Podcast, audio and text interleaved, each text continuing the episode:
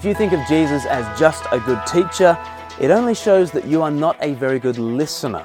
Uh, Jesus teaches all right, he teaches incredibly. This sermon that we've been studying for the last six weeks has given us scores of famous sayings. It is the most famous sermon in history.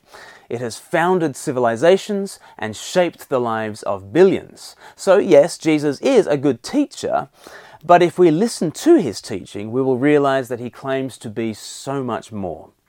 Think about the Sermon on the Mount. There he stands, a builder's laborer, with no formal qualifications, no money, no power, no fixed abode.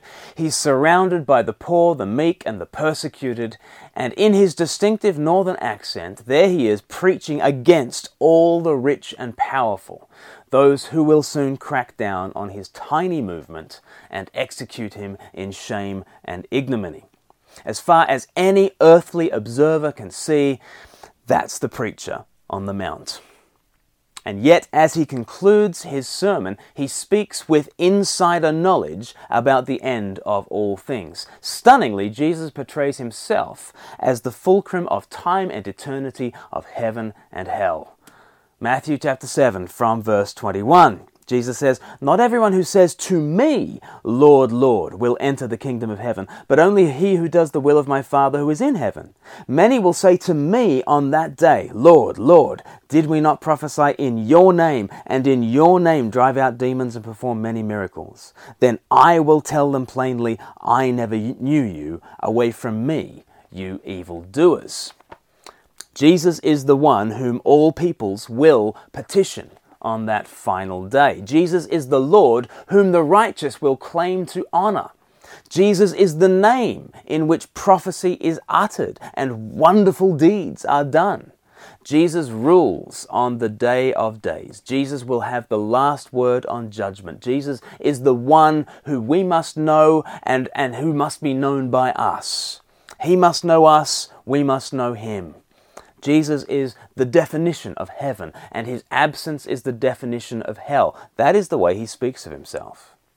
This Jewish carpenter splits the world.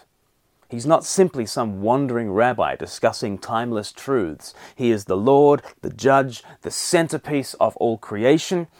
And so his sermon is not really about some other truth like the kingdom or righteousness. Jesus himself is the ultimate content of the sermon. The kingdom and righteousness only make sense when we see Christ as the content filling out those terms. Jesus is and always has been the King in whom the kingdom is established. He is the righteousness for whom we hunger and thirst. He is the fulfiller and accomplisher of the law that he preaches. And so, as he concludes his sermon, he makes it clear that everything revolves around him. Only He makes sure that we produce good fruit. Only He makes sure that we go through the right gate and stay on the narrow path. And now from verse 24, only He is the rock that survives the storms. Everything else is sinking sand. Matthew 7 from verse 24.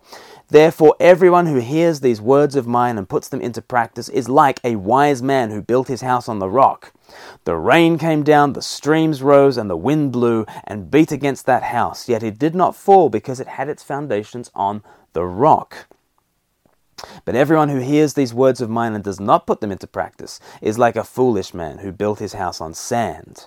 The rain came down, the streams rose, and the wind blew and beat against that house, and it fell with a great crash. Notice that everyone must endure the floods and the winds. The wise and the foolish alike must weather the storm. Building on the rock does not keep off the rain. But through the judgment of the waters, we cling to Jesus, our rock, and are saved. Without Jesus, we are on sinking sand. What does that sinking sand represent? Well, it would, it would be tempting to view the sinking sand as just transitory worldly things, money and power and carnal pleasures. And certainly those are foolish foundations for life, but the immediate context here points to a more insidious false foundation. If we take the context of verse 22 seriously, then building on sand is like trusting in your preaching or your ministry, your healing. The sand doesn't just represent worldly confidence, it represents religious confidence too. Even being religious, even being a Bible teacher, even having a successful ministry is sinking sand if we don't actually know Jesus and if He doesn't actually know us. That is the one issue on that final day. Jesus ends on this calamitous note. It fell with a great crash. Those are his final words of the sermon. The sermon that began with Blessed are the poor in spirit finishes with the utter destruction of the foolish. So, how are we meant to respond to this sermon? I think Matthew chapter 8 gives us the answer. What should we do in response to the coming storms? Well, we should do what the leper does. Matthew 8, verse 1. When Jesus came down from the mountainside, large crowds followed him. A man with leprosy came and knelt before him and said, Lord, if you are willing, you can make me clean. This leper is a man who is naturally outside the kingdom, outside the camp. He's just heard about the coming storms of judgment. Surely he should flee. Well, he does flee. He flees to Jesus. And Jesus does the unthinkable. He touches the untouchable and cleanses the unclean. This is our great hope. By nature, we are all unclean. We naturally choose the wide gate and the broad way. We naturally are bad trees producing bad fruit. We're naturally fools, forsaking Christ's words and building our own kingdoms on sand. And yet there is more grace in Jesus than there is sin in us, more cleansing in Christ than there is filth in our hearts. And He is more willing to give us the righteousness for which we hunger and thirst, indeed, to give us Himself. At the end of this sermon, Jesus found a filthy sinner and stretched out His hand not for condemnation, but for salvation. This is what He's like. This is what the sermon is driving us towards. After hearing the greatest sermon ever preached, what should we do? We should come to Jesus right now and say, Lord, if you are willing, you can make me clean. And what do we hear? We hear Jesus saying, I am willing. Be clean.